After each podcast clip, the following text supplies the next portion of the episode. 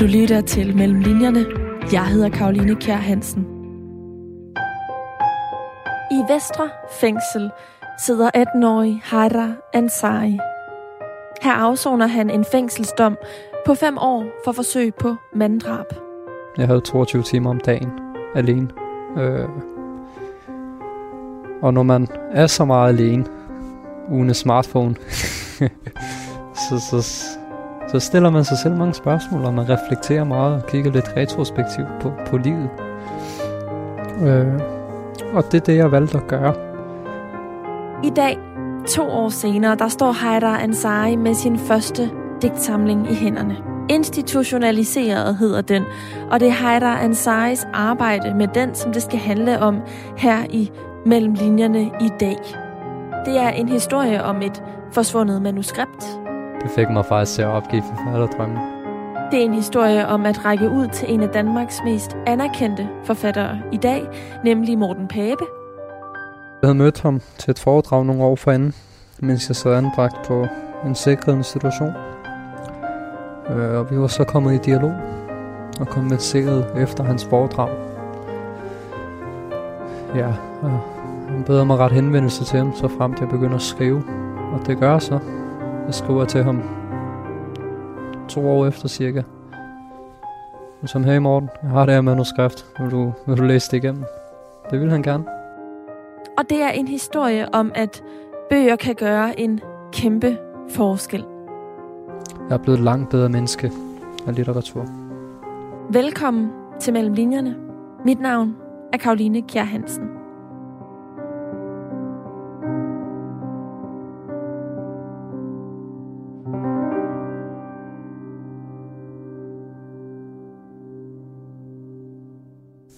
Hej der, Ansari. Hvordan har de seneste par uger været for dig? Det har været en følelsesmæssig rutsjebane, vil jeg sige.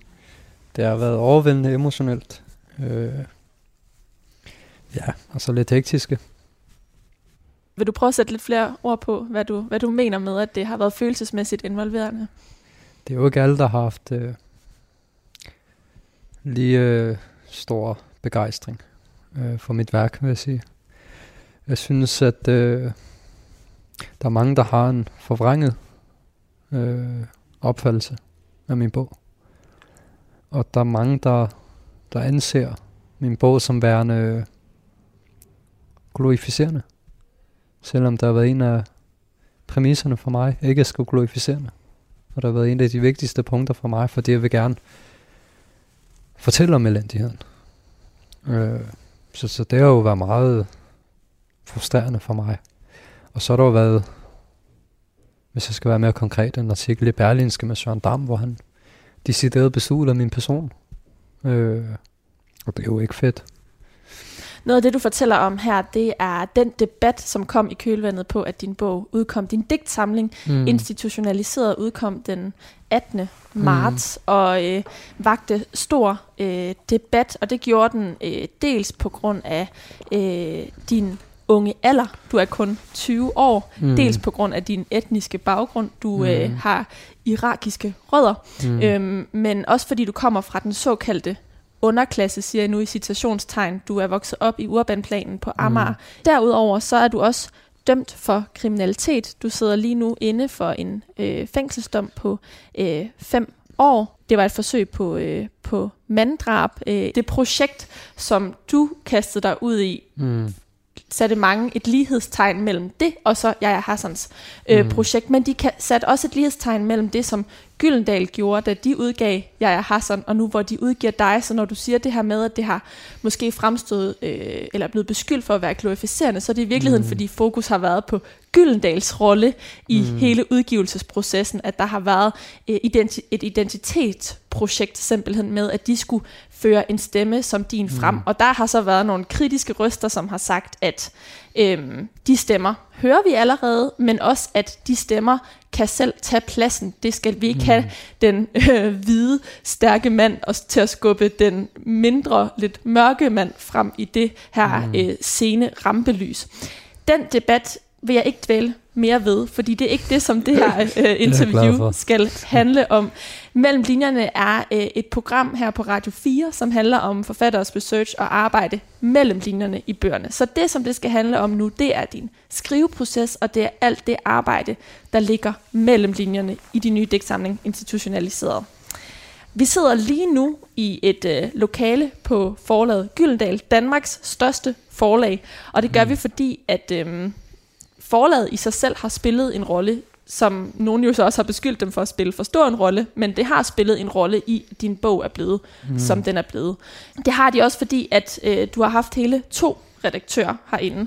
Mm. Øhm, din digte, de var inden da i hænderne på Morten Pape. Mm. Men før vi taler om det, vil du så ikke prøve at tage mig og lytterne med tilbage til den gang, du øhm, begyndte at skrive de her digte? Jo. Vi befinder os i øh, Vesterfængsel under coronanedlukningen, hvor vi øh, i forvejen er meget begrænset, men bliver yderligere begrænset i, i restriktionerne. Øh, vi mister blandt andet de guideslige aktiviteter, de sportslige aktiviteter. Øh, og på den måde mister vi også muligheden for at afvikle besøg. Hvilket jo gør, at man har meget tid, man skal fordrive. Øh, øh, gårdture blev reduceret til, til to-tre mand. Altså man, man så kun to-tre personer om dagen. Og på den måde havde vi meget alene tid. Jeg havde 22 timer om dagen alene. Øh, og når man er så meget alene, uden en smartphone, så, så, så stiller man sig selv mange spørgsmål, og man reflekterer meget og kigger lidt retrospektivt på, på livet.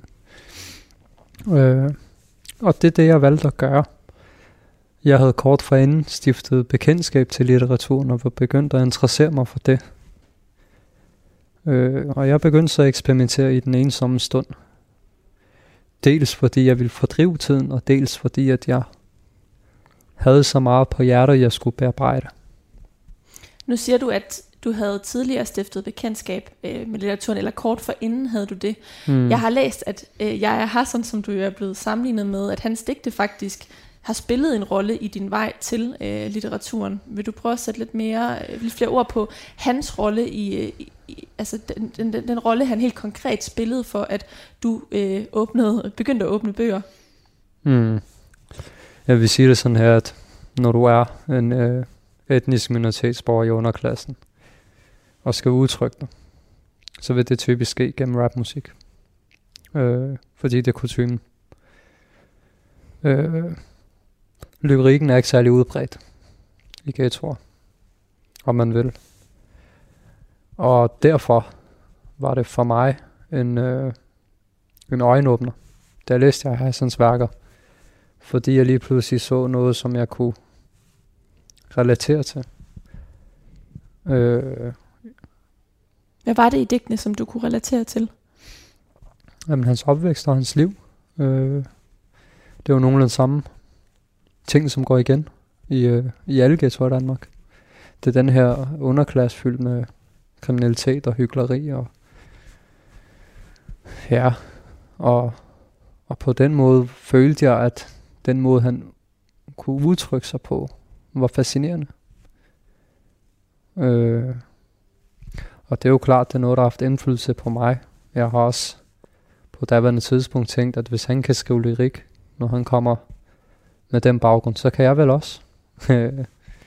så på den måde har han i virkeligheden været en anden forgangsperson. Øh. Men der er jo lang vej fra at åbne bøger, læse bøger til selv at begynde at skrive. Øh, mm. Hvornår begyndte, hvornår altså indtraf den del af, af processen? Måske et halvt år efter, jeg var begyndt at læse seriøst. Øh, det startede allerede, da jeg sad på en sikret institution ved navn Sønderbro, at jeg begyndte at læse, fordi der var en, en dansk lærer, der introducerede mig for litteraturen. Øh, og det, det, det, er jo, altså det er jo, det er jo en, meget intimt, når man skriver. Så det, jeg skrev i fortrolighed. Det var ikke noget, jeg gik og delte med andre, at jeg skrev. Det var, det var meget konfidentielt, kan man sige. Øh, og på den måde så eksperimenterede jeg lidt. Øh, og så mødte jeg på et tidspunkt en barndomsven i Vestre Fængsel, som, øh, som jeg betroede min digte, og begyndte at læse op for at fremføre dem. Hvad gjorde du betroede din digte til den person? Jamen, det ved jeg ikke.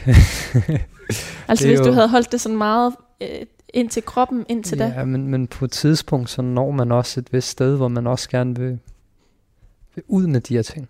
Altså til, til andre end en selv. Altså, man, man, man vil ligesom vise det. Kender du det, når du udretter noget, som du synes er fantastisk? At du gerne vil vise det til nogen. Så de enten kan blive stolt af dig, eller, eller i hvert fald, at, at, at mm, i virkeligheden bare at høre på dig. Høre på de ting, du gerne vil fortælle. Og, og det er jo en gammel barndomsven, det her. Men jeg havde ikke snakket med ham i nogle år, fordi der var en uoverensstemmelse, som vi dog hurtigt kom ud over. Øh, og, og noget, der også sker, når man bliver uvenner med nogen og bliver venner igen, så bliver venskabet også stærkere. Øh, og vores relation blev, blev utvivlsomt forstærket øh, af vores uoverensstemmelse. Og på den måde tror jeg også, der var en god måde at etablere tilliden igen. Men han bekræftede mig i hvert fald i det, jeg skrev, var, var godt. Og han troede på det. Og han, vi begyndte egentlig at gejle hinanden op, og han begyndte at skrive mere og mere. Og han begyndte også at skrive? Ja, altså hjælpe mig med mit, og, og så, så kunne vi kigge på et digt, og så kunne vi måske omformulere nogle ting, eller vi kunne, kunne øh, ned, betone nogle andre ting og nedtone øh, noget. Og, på den måde begyndte vi at arbejde aktivt med det. Og han begyndte så at, at gejle mig så meget op, at jeg til sidst sendte et manuskript ind til Gyldendal. som jo desværre gik, øh, gik tabt. Jeg prøver lige at sætte lidt flere ord på, øh, på den proces, fordi nu nævnte jeg kort Morten Pape før. Mm. Ham vender vi tilbage til, men mm. inden da, der havde du faktisk forsøgt at bare sende, altså tage den direkte vej her ind til Gyldendal, hvor vi sidder mm. øh, lige nu i, øh, i København. Ja, men det, det for, forholder sig sådan, at jeg har nedfældet en masse digte. Øh, og jeg har et manuskript på 120 sider som jeg, jeg vælger at sende ind til Gyldendal. Jeg følte, jeg havde den her historie, som var nævnværdig. Mm. Og det vil jeg gerne sende ud. Det vil jeg gerne have, at, at, at samfundet skulle oplyses om. Mm. Jeg vil rigtig gerne tale mere om den øh, historie, men mm. vi skal lige vende tilbage til de der øh, 100 sider, der blev væk. ja. jeg, jeg Hvad var det. det, der skete der? Jeg var på daværende tidspunkt underlagt besøgs- og brevskontrol, fordi jeg var varetægtsarrestant. Og øh, det vil sige, at den øh, respektive efterforsker for politiet skulle gennemgå alt mit post. Og guderne må vide, hvad der er sket, men øh, han censurerede det og sendte aldrig frem til Gyldendal. Øh, det er jo klart, det var demotiverende af helvede, så det fik mig faktisk til at opgive forfatterdrømmen. Hvor så, sikker er du på, at det var det, der skete, og at det ikke blot gik tabt med posten? Men, men så, jeg, så vil jeg stille mig lidt uforstående med, at der kom, der kom nogle digte frem. Om det var to eller ti, det kan jeg ikke huske. Men, så der kom nogle digte frem til Gyldendal? Der kom nogle digte frem, og det er en, altså det var en samlet, øh, det var et samlet brev. Og jeg vil stille mig meget kritisk over for, at PostNord skulle, skulle have, have fisket 100 sider op og og leveret de resterende. Men det giver mening, så du sender 120 sider til Gyldendal. Ja. Kun tre kommer frem i den konvolut, som du har, ja. som du har sendt. Så derfor så øh, er det antagelsen, at, at det er mm. dem her, øh, det her, prøv at fortælle igen, hvad det hed. Øh, du var underlagt brev Bes, og... Besøgs- og brevskontrol. Det var brev, besøgs- og brevskontrollen, som havde fjernet de, de resterende. Ja. Det er jo over 100 sider, der er blevet pillet ud. mm. øhm, og det, det, altså du siger, det fik, fik dig simpelthen til at opgive Ja, det gjorde drømmen. det. Det gjorde det. Jeg begyndte at tænke, at som der også står i min dæksamling, øh, den her verden er ikke forbeholdt sådan nogen som mig. Øh, og det var sådan nogle tanker, der affødte. Jeg tænkte, at ja. Nu siger du øh, sådan nogle som dig. Mm. Øhm, det knytter an til, at, eller det giver god mening at tale om, hvad for en fortælling det er, mm. digtsamlingen rummer, øh, og som du gerne vil have frem. Hvis vi lige prøver at tale om først, hvad for en fortælling var det i virkeligheden, du begyndte med at ville fortælle? Det var samme fortælling. Så der er, det, det er en til en med den, den fortælling, som du ville fortælle, og den fortælling, som du fortæller. Jeg ved ikke, om jeg kan kalde det en til en, men, men jo, i substansen er det det samme. Hvilken fortælling er det? En fortælling om elendighed i vores kære velfærdssamfund. En fortælling om øh, en dysfunktionel verden, som lever og hersker. En fortælling om underklassen, om ressourcefattige familier, om manglende integration og manglende lyst til integration. Det er en fortælling om glæde, om sorg. Det er en fortælling om øh, psykisk sårbarhed. Og det er en fortælling om at have, om at have volden som institution. Det er en fortælling om at have ældre mennesker, der hiver en ind i kældre og pryler dem umotiveret. Det er en fortælling om at få fyldt dine lommer med euforiserende stoffer, når du er 13 år. Det er en fortælling om at overvære knivstikkeri, når du er 11 år gammel. Og det er en fortælling om at, øh, om at møde kultur, elitens børn, når man kommer fra de verdener, jeg beskrev lige før. Er det din fortælling? Det er tusind menneskers fortælling. Hvor, om, hvor øh, lever de mennesker mere specifikt her i Danmark? Det vi har valgt at kalde ghettoer. Om det er på Amager, eller om det er på Nørrebro, eller om det er på Tingbjerg Brøndshøj, om det er ude i Voldsmose, eller om det er ude i Bispehaven eller Gellerup, om det er ude i Rosenhøj, eller om det er ude i Vejle. Det er overalt her i Danmark. Sådan nogle koncentrerede områder, der lever i bobler, fjernt væk fra, fra, fra virkeligheden. Ligesom man også gør i middelklassen, hvis du spørger mig. Hvad mener du med det? At man har en tendens til ikke at, at kende verden til sådan ud. Man har nogle narrativer. Og, og det, det var øhm, debatten omkring min bog. Nu vil jeg ikke øh, gå for meget dybt med, med debatten, men, men det var jo også et klart udtryk for, at, at når man begriber, at ens kære velfærdssamfund ser sådan ud, så bliver det intimiderende. Det er spændende at læse som en ghetto hårdbog, som Søren Dam fra Berlins kaldte det. Men når man lige pludselig begriber, at verden ser sådan ud, så begynder man at blive intimideret. Og det er det, jeg mener med, at middelklassen gerne vil fortige den virkelighed.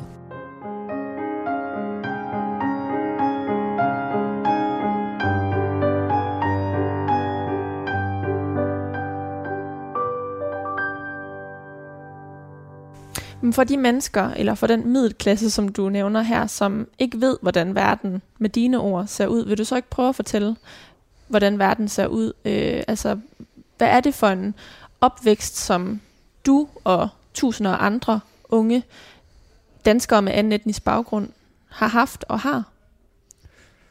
Det var det, jeg først en bog, som jeg synes, man bør læse. Som jeg synes, enhver dansker bør læse som vil have en indsigt i en verden, han ikke har haft indsigt i. Ja. Men, måske, men, vi skal, måske vi skal høre øh, et digt derfra så. Ja, øhm, det. Den øh, digtsamling institutionaliseret er delt op i øh, tre hoveddele. Den første del hedder kvarteret, den anden del hedder institutioner, og den tredje del hedder fængsler. Og øhm, hvad for en del begyndte du egentlig at skrive på først? Altså, øhm, var, der no, var der nogle af de her tre dele, de narrativer, som de rummer, som du, der ligesom gjorde, du, du tog, fik hul på, på det her, den her skrivebyld? Det første, det første fuldkommende digt, jeg skrev, var kvarteret, ganske vist. Og så tror jeg, at der andet var fængslets fredagsbøn. Øh, Skal vi så ikke lægge ud med at høre kvarteret? jo. Vi havde egentlig aftalt, at du skulle, mm. Du skulle læse andet, men måske vi skal lægge for med det så. En psykose kaster tomater ud af sin mors vindue. Hans søster sutter pæk fra streger, en anden søster svinger med armene. Kurderen cykler rundt med hætten på og flere år i cykelkuren. Junkierne fra Sundholm splejser til en ramme Toborg. Perkerne i tracksuits og solbriller skaber utryghed hos den almindelige dansker. Mødrene træsker hen til brosen, jagter ugens tilbud. Araberbørn leger med nærebørn. Tyrkerne sidder dagen ude på bænken med deres slader og fuglefrø. De skækkede fædre vender hjem fra moskéens doktriner. Mig er usynlig. Mig er opløses uden videre. Tak. Hej, der Ansari. en sej. Øhm, der er jo mange, der har sammenlignet dig med Jaja Hassan, og det øhm, har du i det interview, som du har givet indtil nu, været... Jeg har læst en frustration over den sammenligning, i hvert fald til en vis grad, på trods af, at du også lige har fortalt, at du er øh, inspireret øh, af ham. Men, men når du læser det her digt højt for mig nu, så kan jeg ikke lade være med nærmest at få billeder, hvis man ikke kunne se dig, få billeder af jeg. Altså ud fra den måde, du læser det op på, kan du forstå, at der er nogen, der... Altså at der også er noget ved det udtryk, som, som gør, at man kan sammenligne dig med, med Jaja Hassan.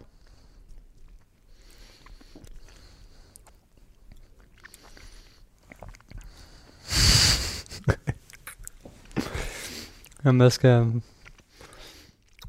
Det er som om, at så fremt man er en etnisk minoritetsborger for underklassen og skriver lyrik, så vil man per automatik sammenlignes med Hassan. Men der er jo også den måde, du læser det op på. Den minder, det minder jo meget om den måde, Jaja Hassan læste op på. Den sammenligning, den drager du, fordi at de sidste to linjer hedder mig er usynlig og mig er opløst uden videre. Og jeg Hassan, han anvendt tit det med mig. Og det er fordi, det er sådan, man taler på jeg, jeg, jeg vil gerne sige, at jeg drager, drager ikke den sammenligning på grund af det. Øhm, jeg drager den sammenligning udelukkende ud fra måden, du læser det op på. Så det er udelukkende for at forstå, hvad for nogle tanker, du har gjort dig omkring det udtryk, du selv kommer ud med, i forhold til også at vil distancere dig fra Jaja Hassan, som jeg forstår, du også gerne har villet. Når du har en 20-årig kvindelig digter i Danmark, som skriver digte, så er det meget sjældent, de bliver sammenlignet med Vita Andersen, eller Tove Ditlevsen, eller Kampleksen, eller Olga Ravn. Det er sjældent. Hvorfor skal du som indvandrer sammenlignes med Hassan? Fordi man fremfører dækkene på en bestemt måde. Jeg føler ikke, at jeg fremfører dem på en Hassan-agtig måde. Og så er spørgsmålet, om jeg Hassan ikke også har fået inspiration fra Rudolf Brobe Johansen eller Michael Strunge. Og, og på den måde vil man jo altid få finde inspiration hos en bestemt person, men jeg synes ikke, jeg fremfører min digte på en, på en, en særlig måde, der, der Det har i hvert fald ikke været Nå. intentionen. Eller det er ikke... Øh, Jamen, jeg mener slet ikke det tilfælde. vi går tilbage til fortællingen om øh, tilblivelsen af, med de her digte. Øhm, fordi du sender digtene ind, de, øh, der kommer kun tre frem til Gyldendal, og du opgiver troen på at blive forfatter. Hvad sker der så derfra? Altså, øh, nu, vi lagde, et, lagde interviewet ud med at tale om, hvordan de sidste par uger har været øh, for dig. Der er jo milevidt fra det sted, du må sidde der, øh, og have mistet troen på projektet til, øh, til der, hvor du er nu. Hmm. Jamen, jeg kommer senere i et åbent fængsel. Hmm. Hvor jeg har adgang til internet og en computer. Og der skriver så et nyt manuskript. Jeg prøver at rekonstruere så meget som muligt. Ej, var det ikke svært? Jo, det været en svær proces. Jeg har haft meget begrænset skolegang, som min kendskab til litteratur har jeg også selv skulle tilegne mig. Jeg kunne læse, at du stoppede med at gå i skole i 7. klasse, Mm. men du øh, er lige nu i gang med din studentereksamen og regner med at færdiggøre den i januar Mm. mm. 2013. Har det så været sådan et brudt uddannelsesforløb efterfølgende, eller hvordan har du... Øh. Det har været, mens jeg var fængslet. okay, Jeg har taget min 9. så der har været lærere, der har præsenteret dig for litteratur. Ja, under min fængsling, ikke? Jo.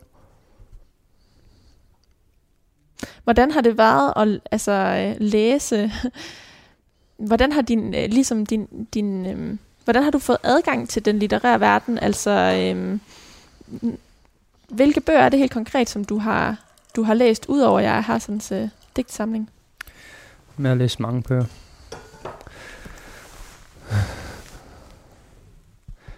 Jeg kan fortælle dig, hvem jeg har været mest inspireret af, tror jeg. Hvem er det? Vita Andersen været meget inspireret af. Fordi vi, hvis du spørger mig, så minder min bog mest om hende. Hvad er det ved Vita Andersens uh, digte, Ja, som, men det eller forfatterskab? synes jeg, at vi minder meget om hinanden.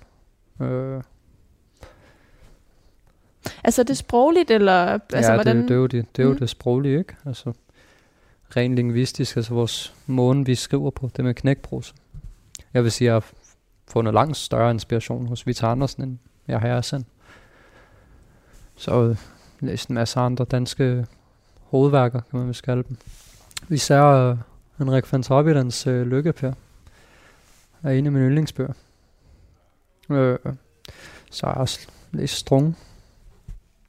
Det er jo umiddelbart nogle forfatterskaber, som kan være svære at gå til øh, for selv det, du betegner som, som middelklassen. Hvordan, øh, hvordan har det været for dig? Altså, har, er det bare kommet nemt til dig at sætte dig og læse de her bøger og forstå dem, eller, øh, eller har der været nogle barriere, du, du har skulle over?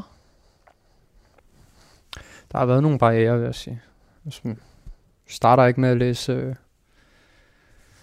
starter ikke med at læse øh, Dostoevsky. og starter man med noget, noget, noget, der ikke er så omfattende måske, og så, så vanskeligt at læse. Øh, så afføder den lyst jo. Så starter man så Er der- smart. Er der nogen, der har hjulpet dig undervejs, eller har, det, har du båret det frem helt selv? Hvordan skulle jeg hjælpes med det? Det ved jeg ikke. Altså, hvordan skulle man... Om der er en, der har læst højt for mig, eller... Ja, eller præsenteret dig for, for andre værker, eller altså... Der var jo som sagt den her skolelærer her, der præsenterede mig for blandt andet sådan noget som Strung og Rudolf Broby Johansen og nogle af de større danske lyrikere. Øh. Og på den måde blev jeg præsenteret for det. Men jeg har selv skulle læse det, og selv skulle danne mig et indtryk af det, og, og fortolke det. Hvordan har det været? Det var saliggørende, hvis du spørger mig. Jeg har udviklet mig rigtig meget som menneske. Blevet langt mere reflekterende. Og besindet af at læse. Man forstår lige pludselig, at verden er langt mere nuanceret, end jeg hidtil havde troet. Var der nogen udvikling, eller var den her udvikling i gang, fra du skrev de første 100 sider, sendte dem ind til Gyldendal, sad med et stort nederlag, og så skrev siderne på ny? Altså, øhm, var der forskel på det, du sendte ind, eller ville sende ind første gang, og det, som du sendte ind anden gang, som du så i øvrigt ikke sendte til Gyldendal, men det kan vi lige tale om om lidt.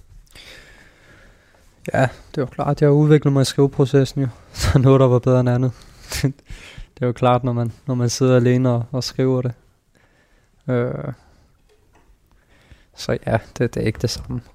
Det er jo også det er de færreste digte, jeg skrev dengang, som er med i bogen nu.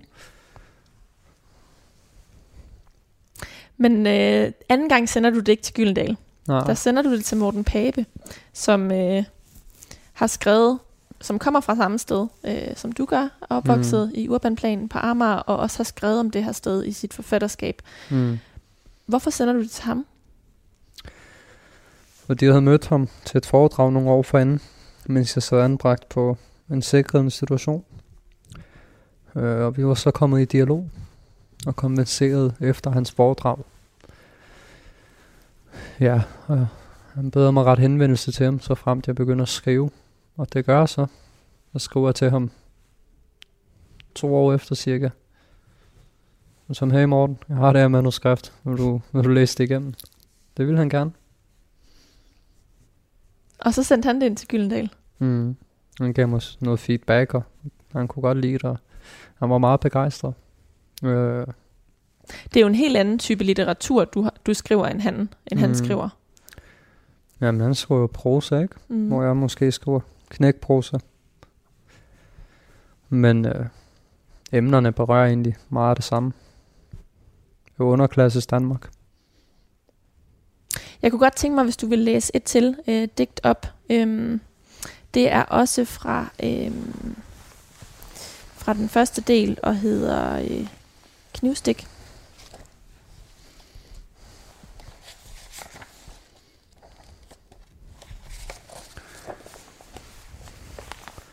En forårsdag ryger vi joints.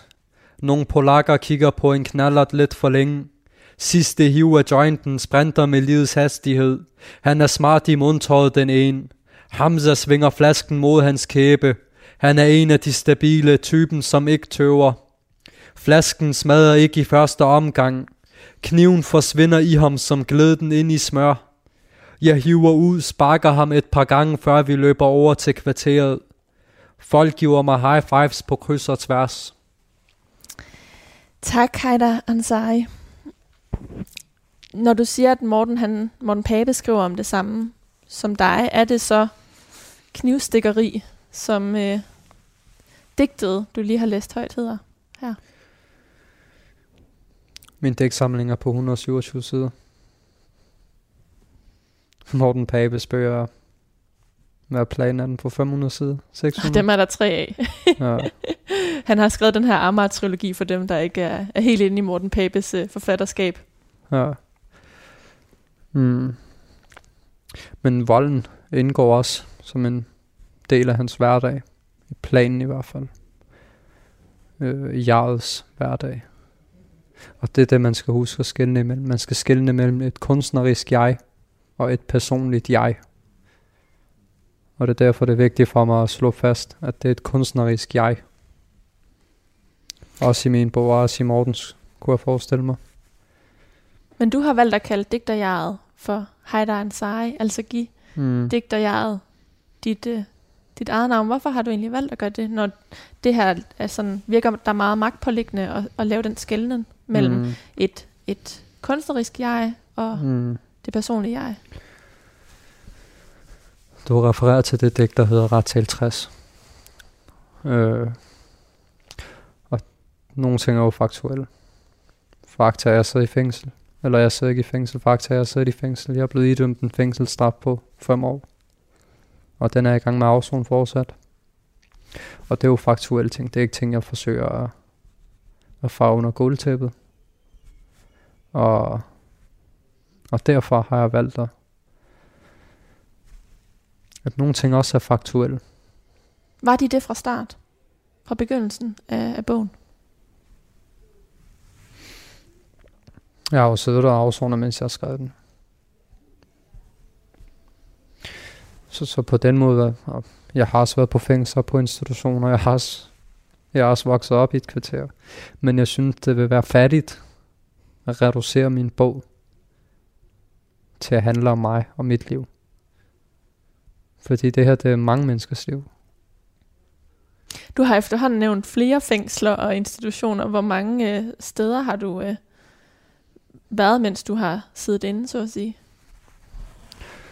Ja, jeg har spildt meget af mit liv i diverse institutioner og fængsler.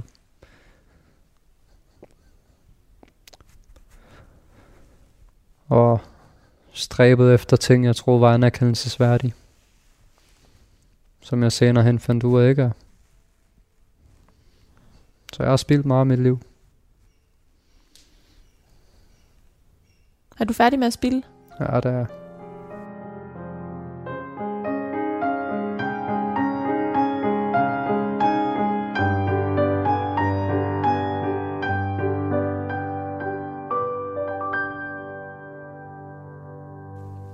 Jeg kunne godt tænke mig, Heiland Seier, at tale lidt mere om, øhm, hvad der skete fra, at Morten Pape så sendte dit manus til Gyldendal, øh, og det manuset, så at sige, kom her ind i de rammer, vi sidder i lige nu, mm. hvor vi mm. sidder på, øh, på, i et lokale på forlaget Gyldendal. Øhm, hvordan var processen øh, derfra? Altså en ting er, at din barndomsven har har hjulpet dig, eller at du har været, haft et, et samarbejde med, øh, med ham, om nu ved jeg ikke engang, om det er en ham, det, det antager mm, jeg blot, øh, og at Morten Pape har givet dig noget feedback, men så kommer mm. du her ind, og du har, som jeg sagde indledningsvis, haft to redaktører herinde. Det er meget normalt. Nu ved jeg godt, du, du prøver at fremhæve, at det er to redaktører, men det er praksis. De fleste, eller det skal jeg kunne udtale mig om, men mange forfattere herinde på Gyldendal er to redaktører. Det er jo altid godt, at du kan få flere øjne på dit værk. Men hvordan har den proces været herinde? Det har været lærerigt. Jeg har lært utrolig meget af mine to øh, virkelig kompetente redaktører, Morten og Simon. Øh, som jo også er virkelig dygtige til det, de laver. Og de har jo lært mig en hel masse ting, som, som jeg har taget med mig. Øh, Hvad er det for eksempel? De har generelt lært mig om, om lyrik, om litteratur. Jeg har fået øh, udviklet mine ressourcer, mine kompetencer, således at jeg har kunne skrive mine digte skarpere og mere klart. Øh, Hvordan kan du, kan du prøve sådan at fortælle lidt om, nu jeg og, og læserne her, eller lytterne, hvis de går ud og køber din digtsamling, de, vi mm. har jo kun det færdige produkt. Altså, hvordan, hvordan havde du skrevet det før?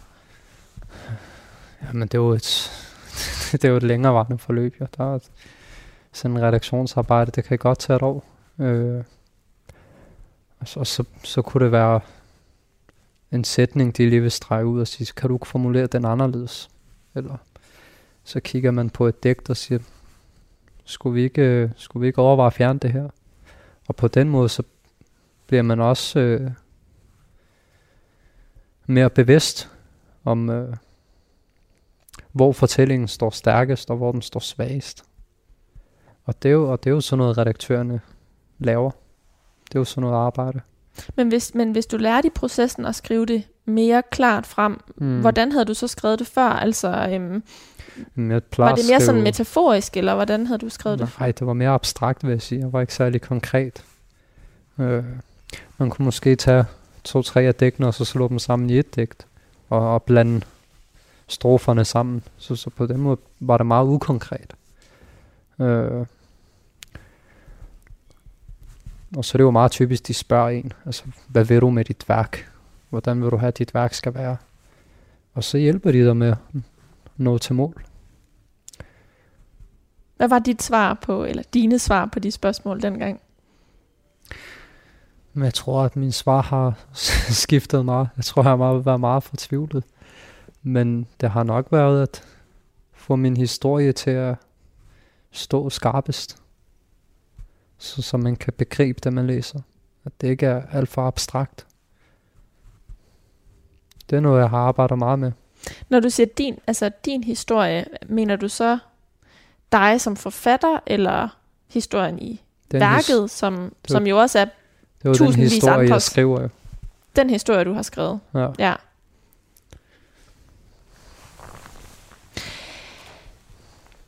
Hvor lang er den her proces for dig egentlig? Altså, øhm, jeg fik min kontrakt, øh, var det oktober? Oktober fik jeg en forlagskontrakt. Før det havde vi, havde vi arbejdet med teksten. Så der var et, i virkeligheden et langt arbejde, før du vidste med sikkerhed, Gyldal vil udgive den her bog? Ja, men man kan jo, man kan jo antage, at, at de kom, kommer til at antage det i og med, at de arbejder aktivt med det jeg er svært ved at forestille mig, at man har lyst til at arbejde med noget, man, ikke, man ved på forhånd, man ikke vil antage. Så, så det er klart, at jeg havde en forventning om, men jeg var ikke garanteret det. Og det er jo også fair nok. Man kan jo ikke øh, komme med en skammel, der mangler et ben. Altså, så må man, må man forarbejde den, og så må man sende det ud derefter. Var der noget ved din situation, altså at du afsoner en fængselsdom, som besværliggjorde processen? Ja, ja. Jeg har jo ikke... Øh, første gang jeg var til et redaktionsmøde fysisk på Gyldendal, det var december. Altså nogle tre måneder før min udgivelse, tre-fire måneder før min udgivelse. Før det havde vi taget dem virtuelt, mens jeg sad i en celle. Øh, og under ledsaget udgang, hvor der sad en fængselsbetjent og overvejede vores møde. Så, så på den måde er der, det, det har jo været et virkelig surrealistisk forløb at kigge tilbage på. Øh, men der, men var der må jo være sket helt vildt meget bare de seneste måneder, så for dig altså det faktum, at du ikke havde været her mm. før. Ja, og nu kender jeg rigtig mange her i bygningen, og der er rigtig mange, der genkender mig. det er, det er, det er et mærkværdigt, øh, det har været et mærkværdigt forløb i virkeligheden. Hvor, hvor meget minder de omgivelser, som vi sidder i lige nu, der om det sted, du er, du afsoner?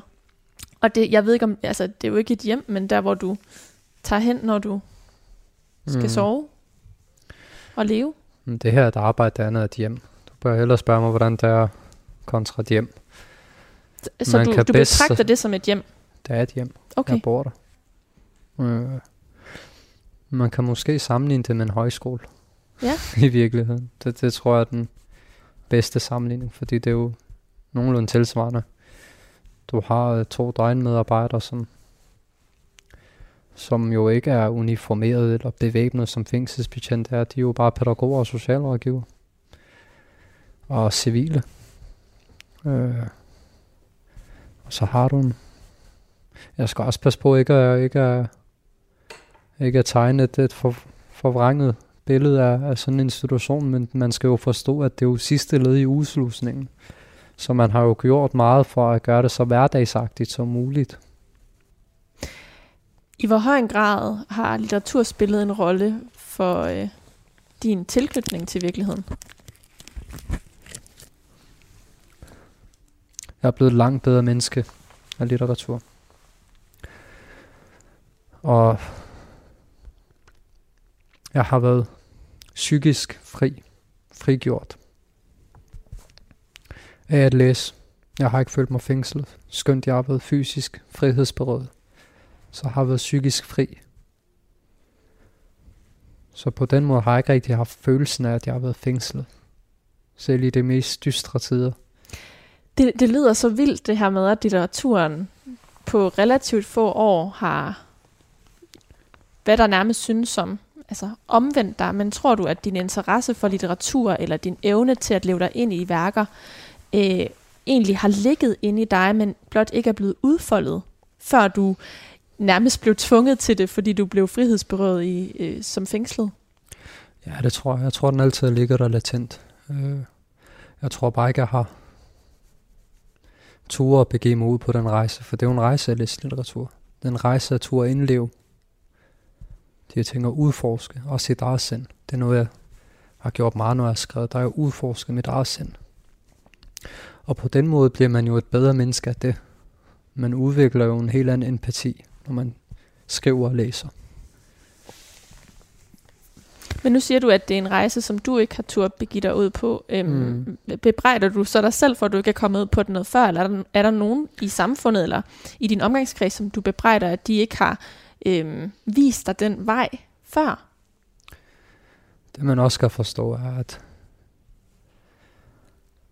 mine forældre og mange andres forældre kommer fra en helt anden kultur og verden. Min far besidder for eksempel ikke de sproglige kundskaber til at kunne dyrke ned, dykke ned i øh, dansk litteratur. Så det er jo ikke ting, han ville kunne belære mig. Øh, og der, der har vi haft andre forudsætninger, og jeg kan jo ikke efterfølgende begynde at bebrejde dem for, for det er jo sådan de, altså det er de kort, de har fået i livet, og, og sådan er det. Øh, men det er noget, jeg vil give videre til mine børn, og nu har, har jeg lige været til et møde i dag med noget samarbejde, jeg skal til at lave, hvor vi skal lave skriveworkshops på, i diverse institutioner. Og, så på den måde er det noget, jeg vil give videre, og det, jeg vil videreføre det. Øh, og jeg har en ambition om, at mange flere i underklassen begynder at skrive litteratur. Nu siger du underklassen. Er det så den etniske underklasse, eller hvor, hvor, hvor skældner du? Det, det er underordnet. Det er også, måske vi ikke er nu i en lang øh, integrationssnak, men det man også skal forstå er, at jeg er født i Danmark. Mange af mine venner er født i Danmark.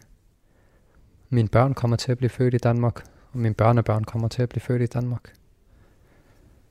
Så, så det er ikke længere et spørgsmål om at være etnisk eller ikke etnisk. Det er ret interessant, du siger det, for da jeg læste digtsamlingen, så mm. oplevede jeg egentlig, at digterjaret mm. lavede en stor adskillelse mellem det at have en anden etnisk baggrund og være det, som altså, øh, digterjaret kalder for danskere. Altså det er nogle andre, øh, mm. en anden masse. Øh, ja, og der bliver sagt næger, og der bliver sagt polakker. Ja, altså det, der, der er sådan meget fokus den, på nationalitet i virkeligheden. Hvorfor? Afs, er det sådan, det er i virkeligheden ja, det for dig? afspejler den virkelighed. Hvis virkelighed er det? Det er den virkelighed, som er i, øh, i det, min bog vedrører og skiller.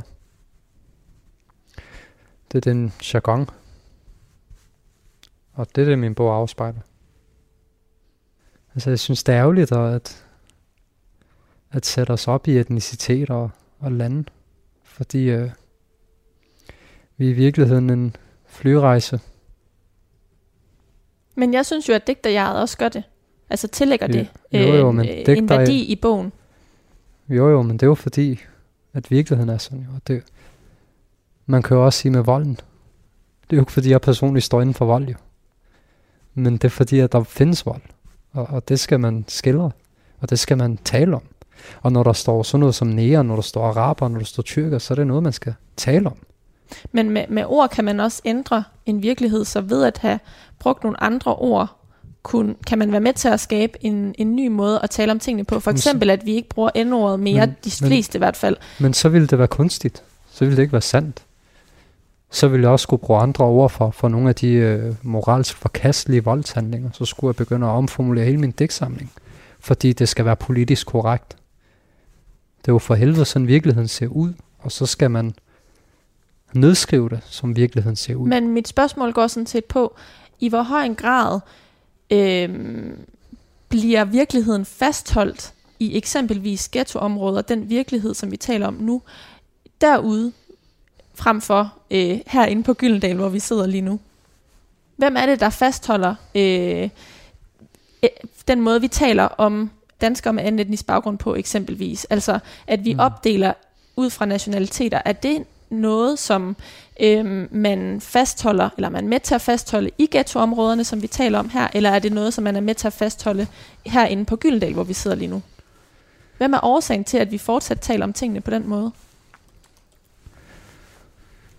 Og blandt andet øh, den retorik, man bruger ude i øh, Folketinget, vil jeg sige. Øh, den er også i underklassen. Der er stor racisme i underklassen. Den er i middelklassen, den er i overklassen. Racismen findes overalt. Men det er også vigtigt for mig at sige, at vi er nået langt i Danmark. Mm. Vi er nået virkelig langt. Og det skal vi også erkende. Med det sagt, så er der stadig racisme. Og man har normaliseret en fuldstændig grotesk retorik i Danmark, som man bruger til at definere de her, det her segment. Øh. Så når du ikke har valgt at ændre retorikken, mm. det her projekt det ikke er et projekt, der handler om at ændre retorikken, så er det fordi, det har været vigtigt for dig at afspejle virkeligheden i ghettoområderne, mm. som den er. Og der er retorikken også på den måde, som vi kan læse den i din nye dæksamling, institutionaliseret. Ja, der er den.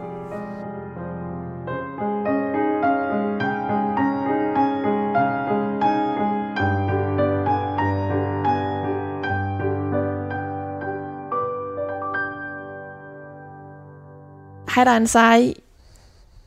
Du arbejder med digtsamlingen intensivt i øh, 2021 og kommer herind på Gyldal første gang fysisk i december mm. 2021. Og den 18. marts 2022, for blot et par uger siden, der udkom øhm, den så. Din digtsamling fik fire hjerter i politikken. Den fik øhm, fire i... Øhm, i fire stjerner i Jyllandsposten, fire i Berlinske, den fik så godt nok tre i Kristi Dagblad, og øh, i Weekendavisen, der var Lars Bugdal sådan øh, lidt lunken, kan man vist godt sige. Altså han, mm. han skriver, at øh, der, der er øh, nogen glimt, nogle gode glimt i din digtsamling, øh, men så, så konstaterer han også, at... Øh, at digtene jo bare ikke er geniale nok til, at læseren overgår der, øh, deres nonchalante afstumpethed. Øh, til gengæld så skriver øh, information, at det er et øh, uundværligt vidnesbyrd. Så nu tillader jeg mig at sige, at det har, den har fået altså, overvejende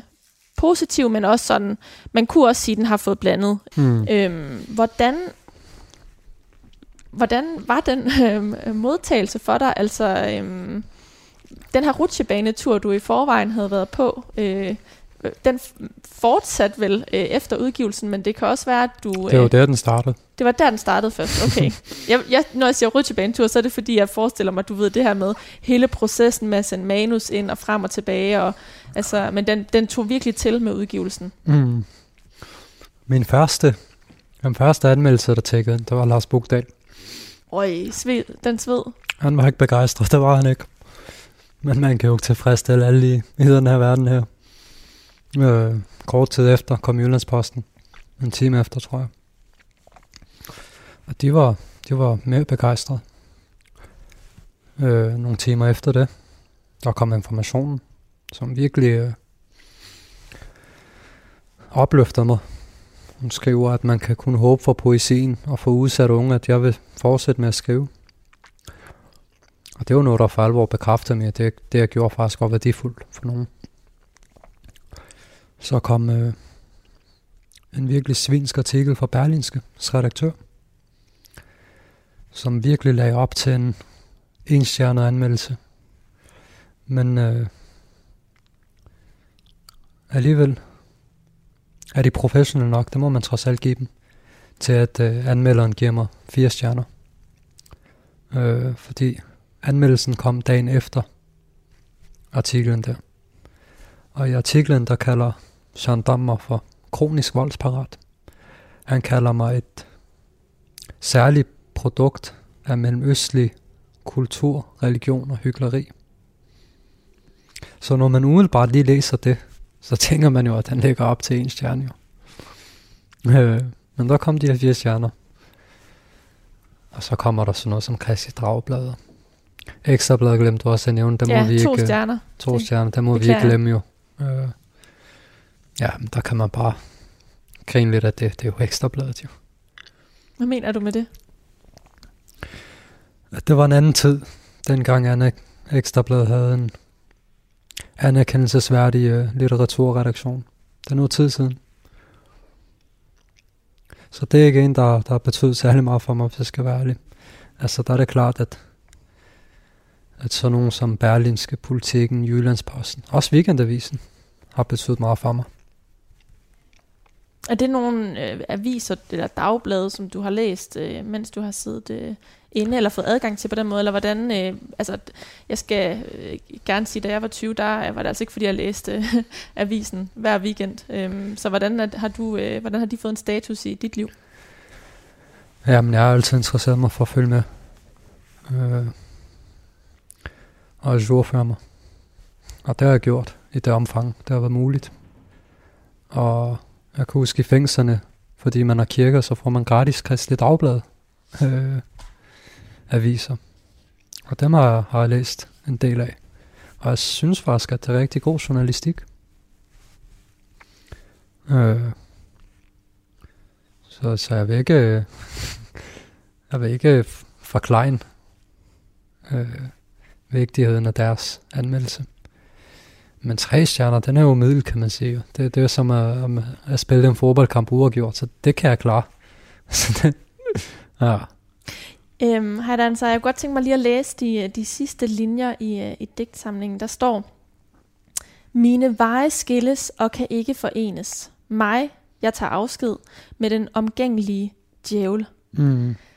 Øhm, det er ikke et et til et projekt, altså det er ikke 100% din historie, det har vi fået øh, afklaret og afmystificeret, øhm, men, men digtsamlingen øhm, lægger alligevel op til øh, et brud med den verden, som bliver skildret. Øhm, er det også et brud, som du nu endegyldigt tager med den her digtsamling, eller, eller hvad, hvad skal du ud og lave nu, udover at færdiggøre din, øh, din gymnasieuddannelse og lave de her skrivekurser, som jeg kan forstå, der er fokus på for folk på, på institutioner, eller på de internationaliserede. Men, men, men hvad, hvad, bringer, hvad skal fremtiden bringe for dig? Jamen, der er flere projekter. Jeg bliver spurgt om, jeg vil alt muligt. Og, og det indvilder i. Altså, det vågner vi ikke alle op til en bedre version af os selv på et tidspunkt. Er det ikke, er det ikke, er det ikke sådan Det kan man da i hvert fald håbe. Det er overvist, om vi vil gøre en dag. Skal du skrive mere? Ja, det tænker jeg. Digte, planen. knækprosa eller prosa? Jeg tænker knækprosa. Jeg ved det ikke. Det kunne godt være, at jeg fik en fuldstændig exceptionel god øh, historie, som jeg gerne ville skrive. Men, øh, men lige pt. er jeg fyldt rimelig meget op med alverdens ting. Så, så, så, så, så der går nok lidt, tænker jeg. Måske sommerferien. Kunne jeg godt finde på at skrive mere seriøst. Men øh, jeg tager vi løben. Det kan godt være, at jeg får en fuldstændig fantastisk historie i morgen, som jeg bare vælger at, at skrive. Og går i total eksil og, og slukker alt lys i min pen. Og bare skriver og skriver og skriver.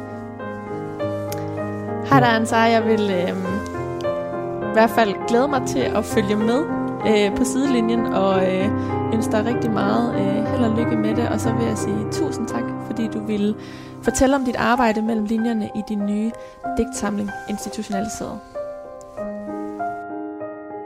Institutionaliseret udkom den 18. marts på forlaget Gyldendal.